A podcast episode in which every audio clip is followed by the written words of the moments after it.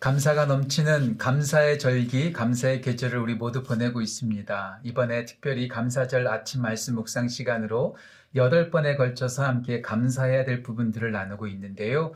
오늘 네 번째 시간입니다. 특별히 도, 레, 미, 파, 솔, 라, 시, 도. 이 여덟 개의 음계를 가지고 함께 말씀의 은혜를 나누고 있죠. 첫 번째 도. 모든 것에 으뜸이 되고 가장 가운데에 있는 기준점. Dominus. 예, 하나님으로 감사하라고 첫 번째 시간에 말씀을 나누었습니다. 두 번째 레, resonare 이렇게 말하는데요. 예, 음성, 울림, 하나님의 말씀으로 인해서 감사하자 함께 나누었습니다. 어제는 미, 예, 미는 기적을 뜻하죠. miracle, 기적을 뜻합니다. 예, 하나님의 기적.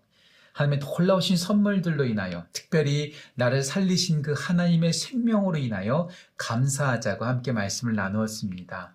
오늘 네 번째 파에 해당됩니다. 파, 파, 뭐 이렇게 말해야 되나요? 예, 발음을 제가 잘 모르겠어요. 하지만 이것은 파밀리아, 예, 가족에서 나왔습니다. 이 파라는 음의 소리는 하나님의 가족, 제자, 예, 하나님의 공동체를 우리는 아, 생각할 수 있게 됩니다. 그래서 오늘 네 번째 시간은 하나님의 가정 감사합니다. 가정으로 인해서 감사하는 시간 되기를 아, 이 시간 소망합니다. 아, 이 부분에 대한 말씀 골로새서 3장 17절부터 마지막 절까지 보면 좋겠는데요. 시간 관계상 21절까지만 보도록 하겠습니다. 골로새서 3장 17절에서 21절 말씀 제가 봉독하겠습니다. 여러분들도 가능하면 성경책을 펼치시고 함께 말씀을 보았으면 좋겠습니다. 골로새서 3장 17절에서 21절 말씀 제가 봉독합니다. 또 무엇, 무엇 을 하든지 말에나 일에나 다 주 예수의 이름으로 하고 그를 힘입어 하나님 아버지께 감사하라. 아내들아 남편에게 복종하라. 이는 주 안에서 마땅하니라. 남편들아 아내를 사랑하며 괴롭게 하지 말라. 자녀들아 모든 일에 부모에게 순종하라. 이는 주 안에서 기쁘게 하는 것이니라. 아비들아 너희 자녀를 노엽게 하지 말지니 낙심할까 함이라. 아멘. 하나님의 말씀입니다.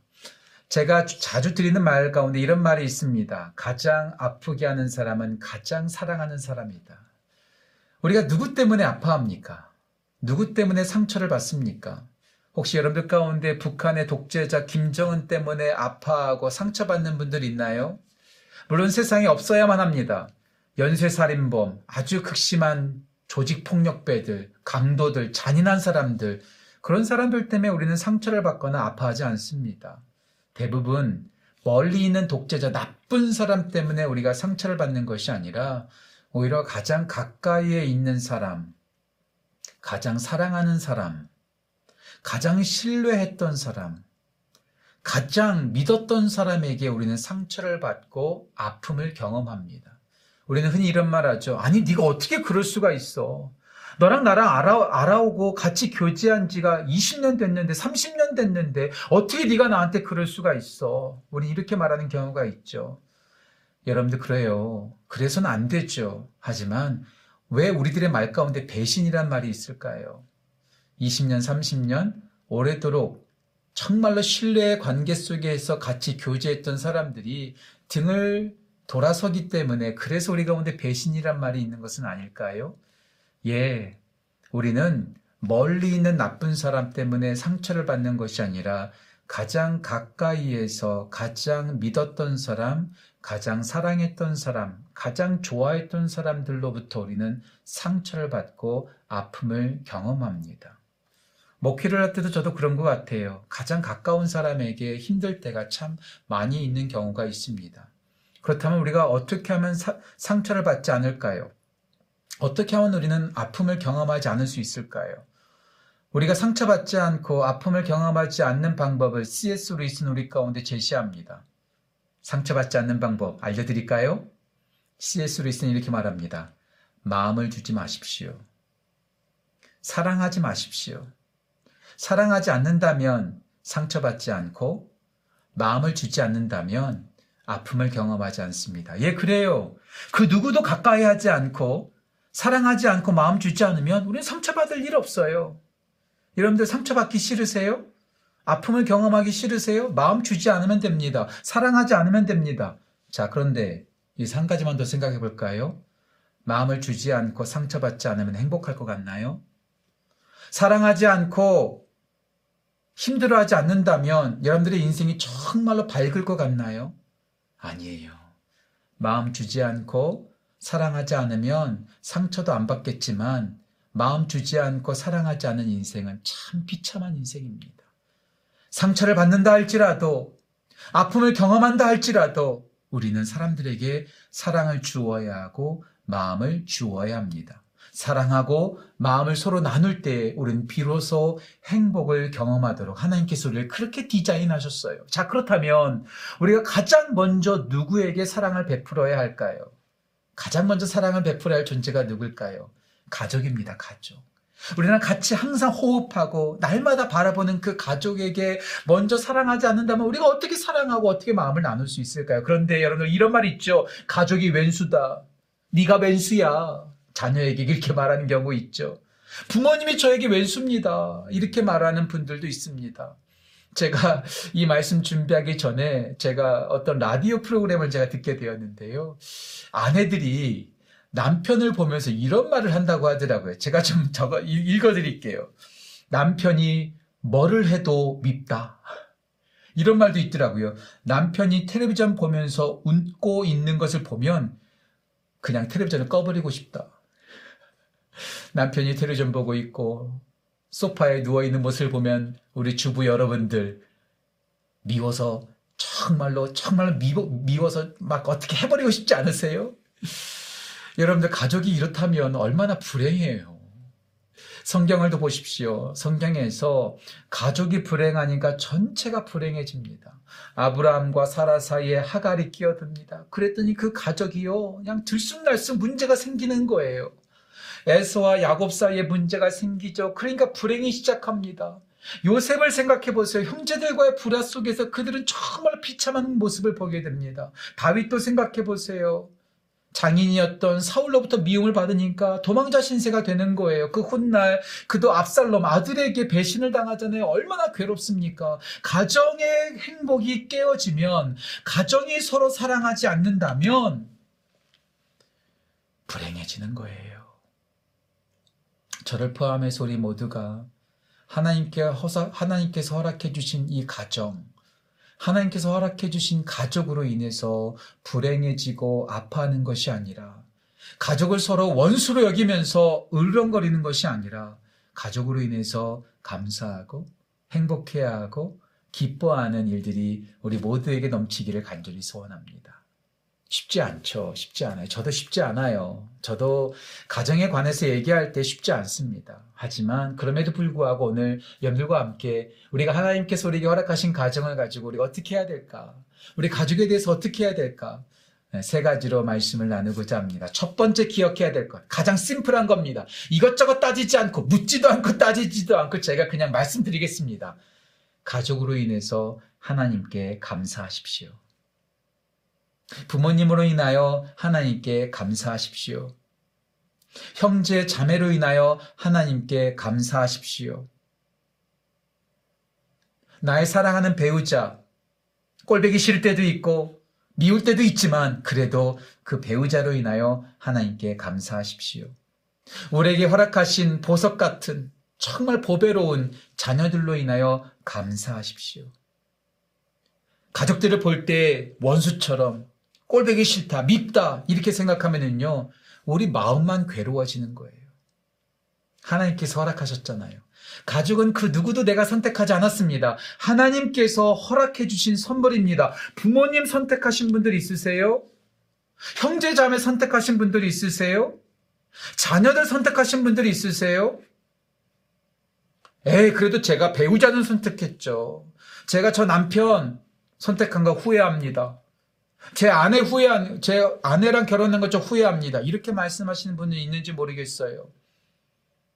상처가 있으신 분들에게 상처를 주고자 하는 것 절대로 아닙니다. 하지만 지금 현재 배우자와 함께하고 계신다면 그 배우자 내가 선택한 거 아닙니다. 하나님께서 짝지워 주셨습니다. 그러기 까닭에 내가 선택한 거 아니죠. 내가 선택했다면 버려도 돼요. 내가 선택했다면 포기해도 돼요. 하지만 하나님께서 허락해 주신 배우자입니다. 그러기에 우리는 그 배우자로 인하여 감사해야 합니다. 높아심에 말씀드립니다. 부부 관계로 인해서 아픔과 여러 가지 어려움을 경험하신 분들 있으세요? 예, 앞으로 잘하시면 됩니다. 새롭게 만나는 그 만남을 하나님께서 주신 만남으로 생각하시고 새롭게 시작하시면 됩니다. 하나님께서 놀랍게 새롭게 시작하는 은혜를 주시리라 저는 확신합니다. 부모님, 형제 자매, 배우자, 나에게 주신 자녀들, 내가 선택한 것 아니요. 하나님께서 주신 선물입니다. 하나님께서 맡겨주셨어요.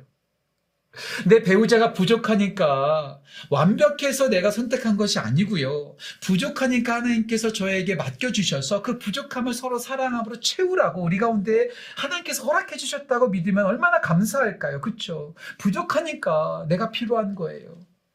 우리 자녀들에게 부모가 필요하죠. 부모님에게 자녀가 필요하죠. 형제 자매에게 서로 필요하죠. 왜요? 우리 하나님께서 서로 서로에게 필요하고 서로 부족한 부분을 채워주라고 허락해 주신 하나님의 선물입니다.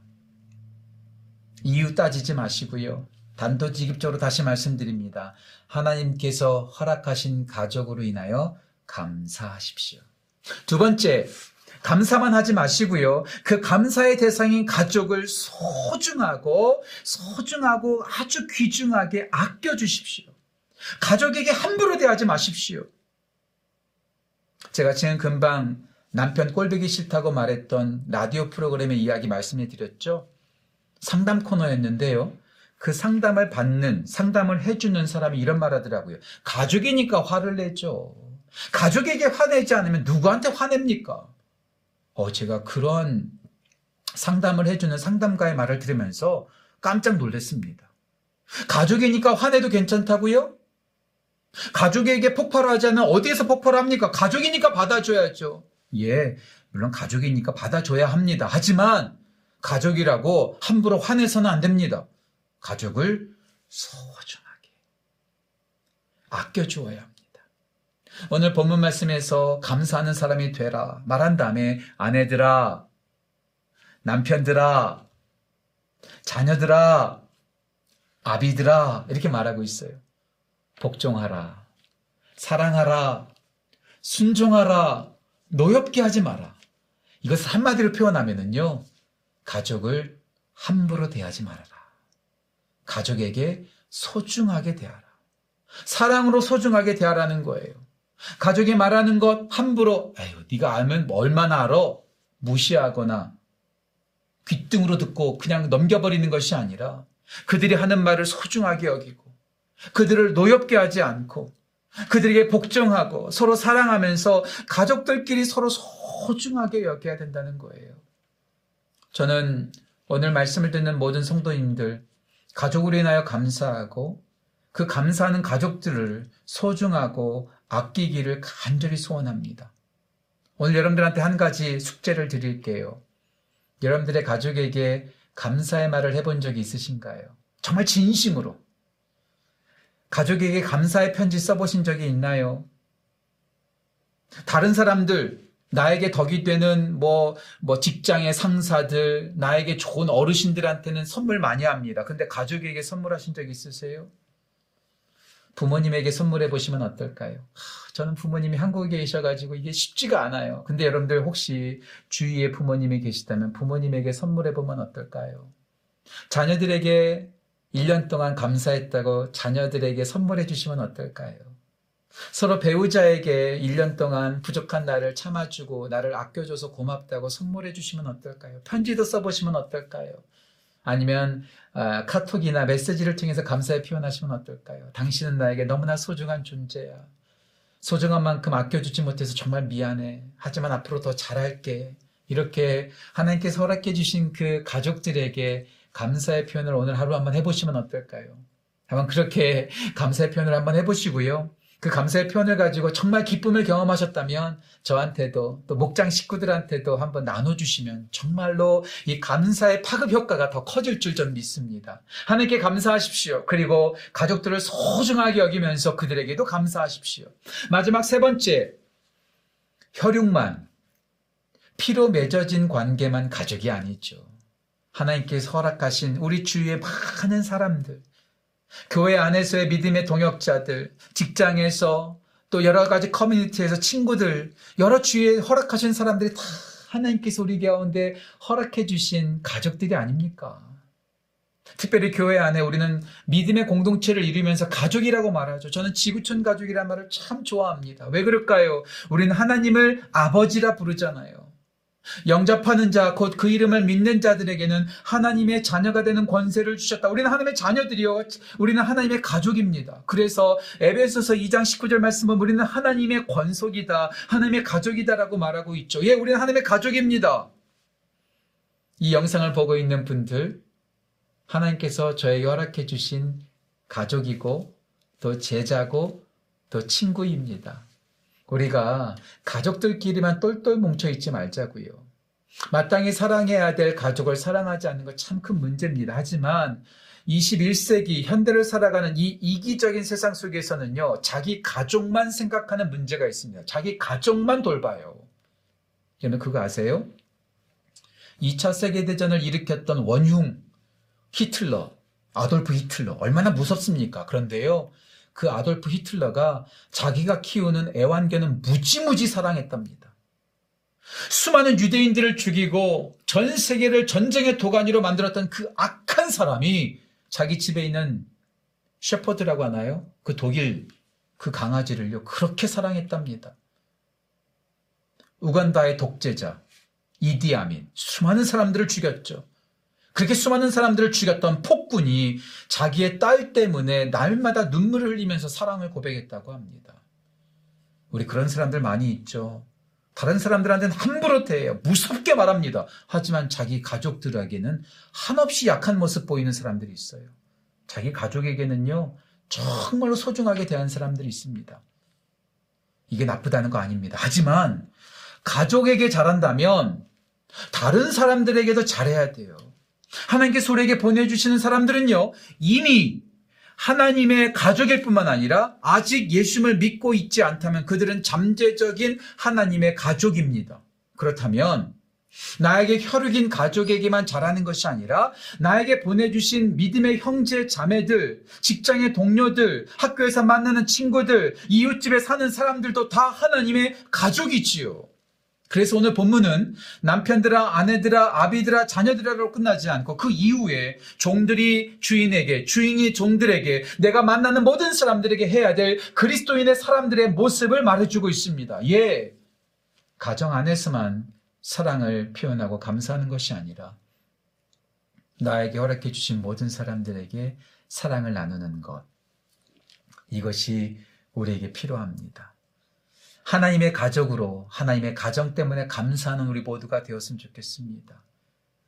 그 가족을 허락하신 하나님께 감사하십시오. 또 그 가족을 소중하게 여기고 그들에게 감사하십시오. 또 내가 오늘 만나는 사람들을 남으로 생각하지 아니하고 나의 가족으로 여기면서 그들도 최선으로 섬기는 우리 모든 성도님들 되시기를 주님의 이름으로 축원합니다. 우리는 가족 때문에 가장 가까이에 있는 사람 때문에 상처를 받습니다. 배신을 당합니다. 그런데 그거 아세요?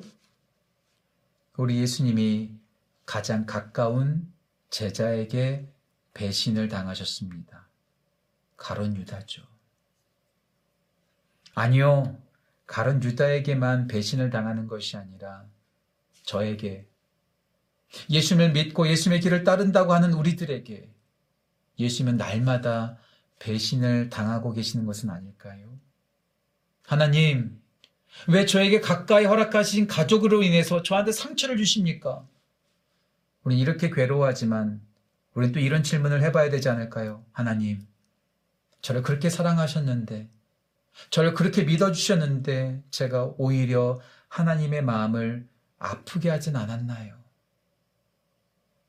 이 감사의 절기에 하나님께서 나를 자녀 삼아 주셨고, 우리를 하나님의 가족으로 삼아 주셨습니다. 그 하나님 아버지께 우리가 하나님의 아버지의 마음을 아프게 하지 않고 배신하지 말고 감사함으로 하나님의 마음을 시원하게 해드리는 우리 모든 성도님들 되시기를 주님의 이름으로 축원합니다. 제가 기도하고 말씀을 마치겠습니다. 하나님, 가족으로 인하여 하나님께 감사를 드립니다.